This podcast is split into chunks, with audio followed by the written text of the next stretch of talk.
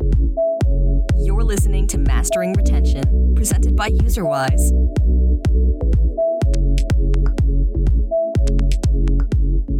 Hi, everyone, and welcome to today's uh, Mastering Retention podcast episode.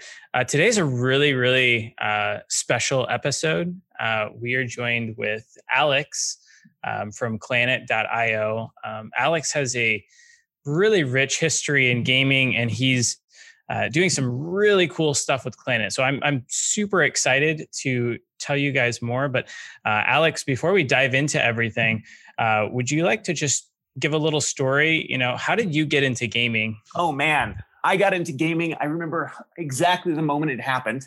It was 1997, and it was a uh, a video game by the name of Ultima Online, which was released, and it was the first graphical art really kind of hit mainstream. The company was purchased by EA at a later date, and it was just uh, it was the wild west for MMOs at that time. And I remember logging into Ultima Online. It was the beta, and um, I created a little character and uh, proceeded to walk around the city that was populated with hundreds of other people. And I was like, "Wow, this is totally amazing!" All right. At first, I didn't believe that the other people that were walking around this town were real.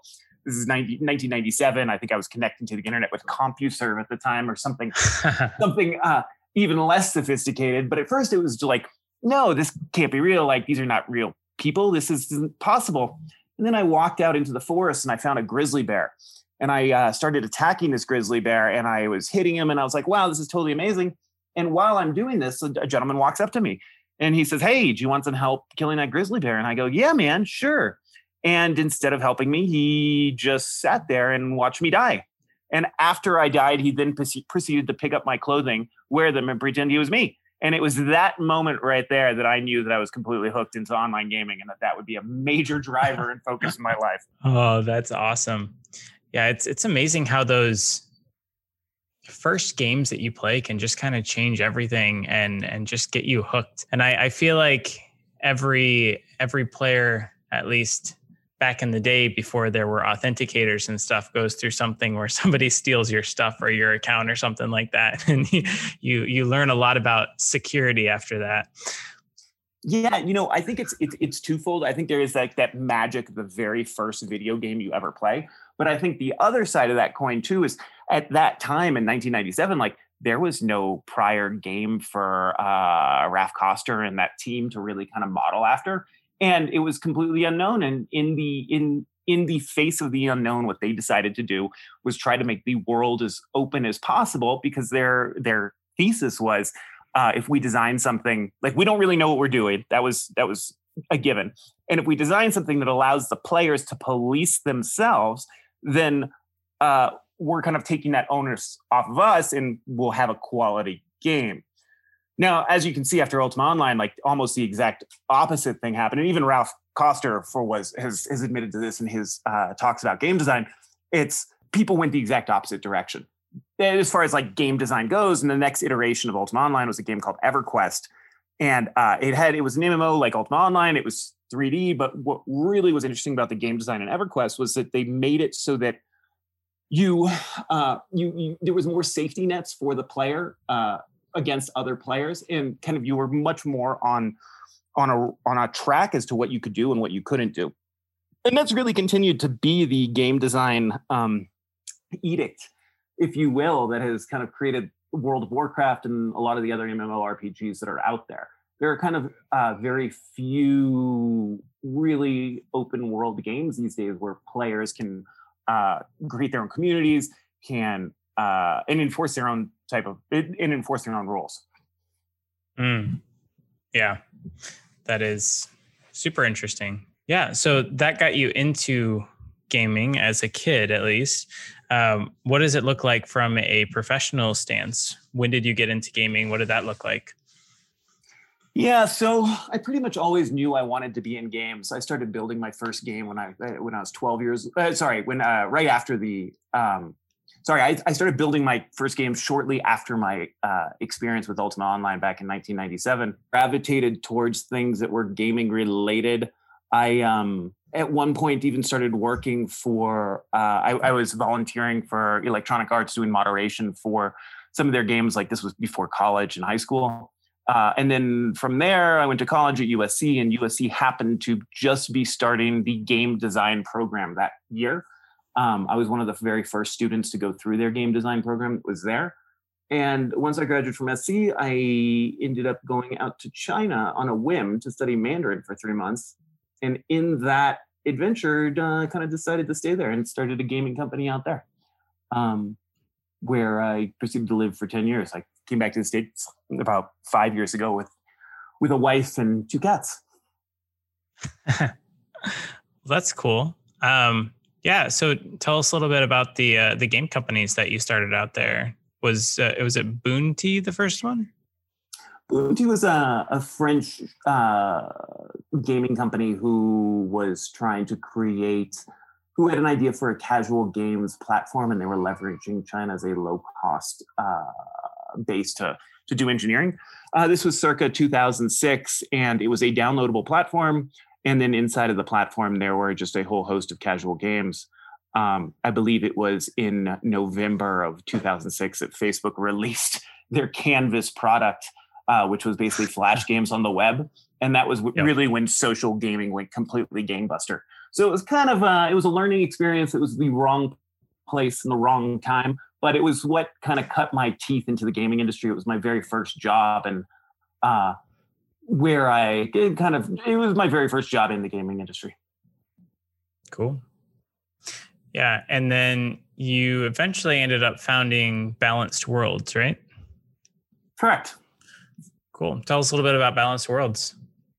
So Balanced Worlds was a AAA quality developer uh, based out of Beijing, China.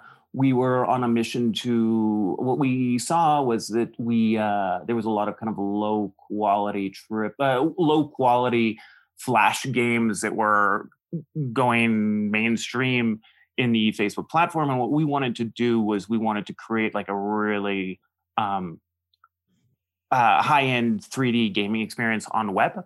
Uh, this is back in the, this is actually even before the days of uh, the Unity. Maybe this was around the same time as the Unity web plugin came out so that you could port Unity games into the web. Uh, yeah. We created a game called uh, Blast Zone, which was a Bomberman it was a really kind of high end three uh, 3D AAA quality game uh, on the reminiscent of the Bomberman fra- uh, franchise. Uh, it was called Blast Zone, and we created that before we were acquired by uh, Kabam in I think it's 20, 2012, 2013. Cool. Then you worked at Kabam for a few years before that was ultimately acquired by Netmarble, right? Correct. Kabam was acquired by Netmarble um, for their uh, the, the kind of Transformers game IP that they had a number of years later. Awesome. And then eventually you ended up working at Facebook for about a year, if I remember right. And then you moved on to Twitch at Amazon. What was what was it like working on Twitch? Yeah, so um, Twitch was great. Twitch was super exciting. We were kind of right there at the cross. Twitch is the largest. Twitch likes to um, position itself as being the creator of an entirely new uh, profession that people uh, are using called, uh, which is streamers. Um, as we saw these streamers kind of growing in the mm, growing in the ecosystem and becoming more and more powerful when it comes to driving downloads and just uh, driving downloads of actual games, but also kind of just the amount of people that were watching Twitch as an entertainment medium. Uh, Twitch got, as you know, very big very quickly. Um, so as they were kind of expanding in, as they were just growing as a streaming platform, what we discovered was that there's kind of other core services out there for gamers that we that, that Twitch could also be helping them solve. One of them was communications basically we discovered that a lot of uh, streamers were using IRC and Twitter and Facebook for their kind of communication models. What we wanted to do was create a communication model that was really dedicated just for gamers and built for them in a way that they could actually that the streamers could themselves help drive their business, but also that gamers themselves could connect and, and communicate with one another. Uh, so we built a product called Pulse, which uh, we launched on page of Twitch uh, to around 100 million active users in 20, 2017. Um, this was right around the time where kind of Discord was going, uh, w- was starting to get big as well. Um, ultimately, kind of Discord took that, ate that uh, piece of the pie from us, which was gaming communications. But it was uh, it was still a lot of fun to build and produce and be able to generate real value for gamers and streamers themselves. Yeah, that's super cool. Well, that's an amazing history. Um, so, tell us a little bit about Clanet. Yeah, so Clanet is um, the I call it the cross section between anthropology and gaming. Um, and basically, what you see is that there are hundreds of thousands of events that happen on a weekly basis in online games like EVE Online, World of Warcraft, you, you name it, where there's kind of clans that are pivoted that are uh, that are fighting each other. Uh, you have epic betrayals, you have clan battles, you have people joining clans. You have really kind of a really important but small microcosm of human history that is now happening only in online uh, that is now happening in online games and unfortunately a lot of these events just kind of disappear and uh, people are don't give much uh, historical credence or really want to study their effects because of the facts that they're related to gaming so Clanet.io basically we're building ourselves as a community of gaming historians uh, on a mission to preserve the rich cultural heritage of an entire generation of gamers now, what does that mean, really? Because there was a lot of big words in there. But basically, it means that, um, well, you have tons of clans. Like every clan has their own. Uh, we're going to call them gaming historians for this conversation, but this is somebody somebody as simple who uploads videos of their clan to YouTube. This is somebody who is creates a clan website uh, with their with a members list. This is somebody who's recording wins that they've had that their clan has had against other clans, and uh, everybody has every major clan has somebody who's doing this type of work but what we've seen is that uh, they lack the tools to really document this and then on the other side of lacking the tools is there seems to be some sort of problem with um, clans kind of writing their own history if you will and remembering things they want to so i for years have been trying have been on this path of creating a nonprofit entity that could kind of address some of these problems and help us create a record of what has happened to our generation in cyberspace, if you will. Um, and as Clan, it's, it's been kind of on my radar for the last couple of years, but I haven't really had a whole chunk of time to bite into it until now. Um, and now I'm really focused on kind of building this and getting the eyeballs on it that it needs in order for it to survive on its own. Yeah. So so maybe digging into this a little bit more let's say i'm curious like what would be an example of you know an event that we would want to you know document from a history perspective because you know obviously you know looking at you know regular history outside of gaming you know we're we're not documenting every little thing that happens. It's usually those larger kind of events and things. So like let's maybe say the corrupted blood incident and wow like like what was that and why does that matter? Yeah, I was gonna I was gonna choose that uh, that uh, specific event because of just the context of modern times with COVID nineteen. Right, uh, the corrupted blood incident of 2005 in World of Warcraft was uh, a patch was released where one of the uh, raid monsters had a buff that was kind of a it was a damage buff, but it would spread to your coworkers, uh, to your excuse me, to your clanmates who were also uh, playing the raid with you. And what some prankster learned was that if he put his pet away while the pet was infected with this and then popped up in Orgrimmar and took the pet back out, it would all of a sudden start spreading this virus to all of the other people on that facet of World of Warcraft in Orgrimmar. And what ended up happening was anybody who logged in would immediately see a massive bloodbath in Orgrimmar of people dying, not really knowing what was going on, not having a way to heal from this debuff because it was an epic level debuff from one of the, the raid mobs. Um, but also, it kind of it wasn't World uh, Blizzard wasn't immedi- able to immediately patch this, so people had to find ways to survive in this new World of Warcraft world where they couldn't go to Orgrimmar. And in fact, what ended up happening is people stopped, started just avoiding all the major towns, and kind of lived out in the forest, out in the caves, would do their uh, their LFGing out in in front of the dungeons instead of doing it in, in town. and it, this was such a uh, an interesting event because there had never been any sort of viral outbreak that had happened in an online game before, right? Like it's the very first online epidemic that ever happened. And it was such an interesting happenstance that um, the US government actually sent some counterterrorism experts down to Blizzard uh, in Irvine to sit down and look at the data to really understand like, can we use any of this data if there were some sort of real world epidemic that happened, how can we use this data of what happened in World of Warcraft in order to really save lives on a on a global level? And while I don't know how that information is being applied right now, which was learned in 2005 in the current COVID epidemic, I am looking for people and have a couple posts out trying to find somebody who does know if any of that information has uh, steered us today uh, in our current COVID uh, uh in the way we're dealing with COVID. Yeah. No, that's a, a great, uh, great example.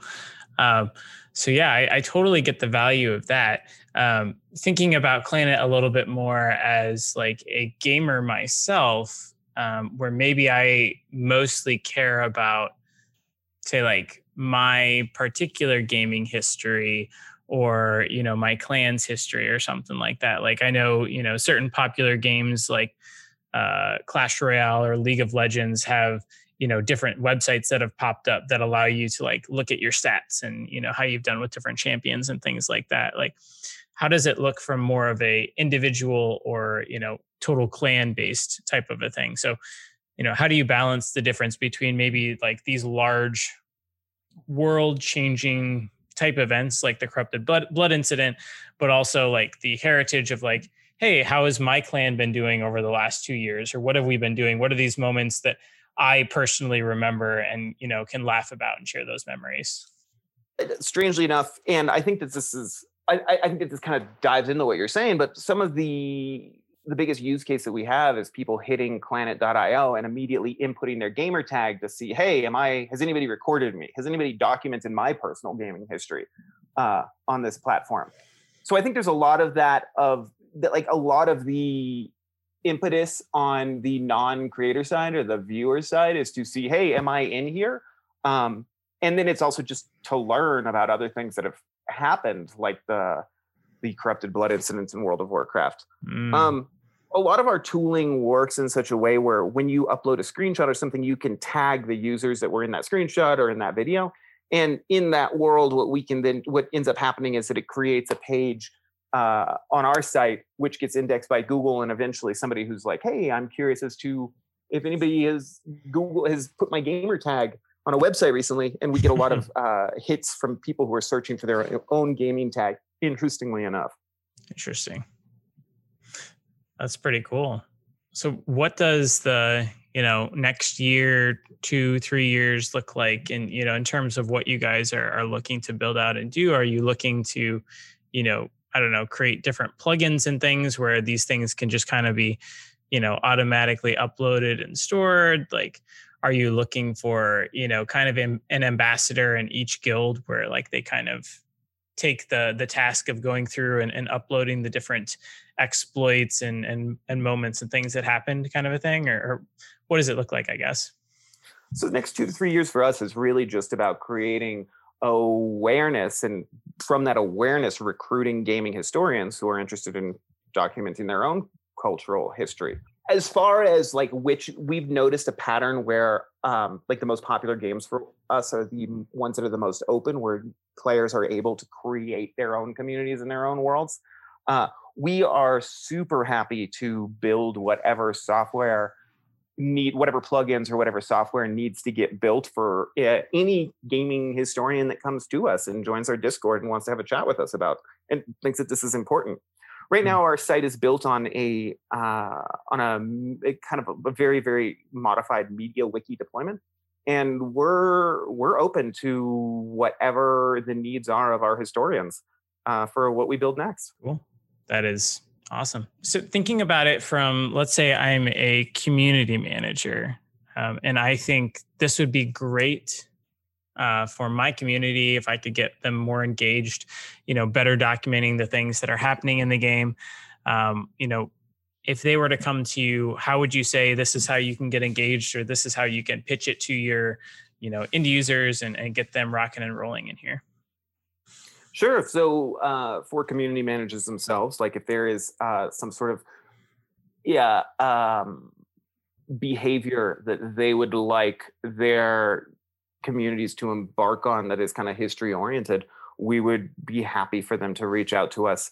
Uh, you can visit our website at clanet.io. You can join our Discord, um, or you can go ahead and send me an email at clanet at alex at clanet.io, and I'm happy to uh, get involved and chat with you.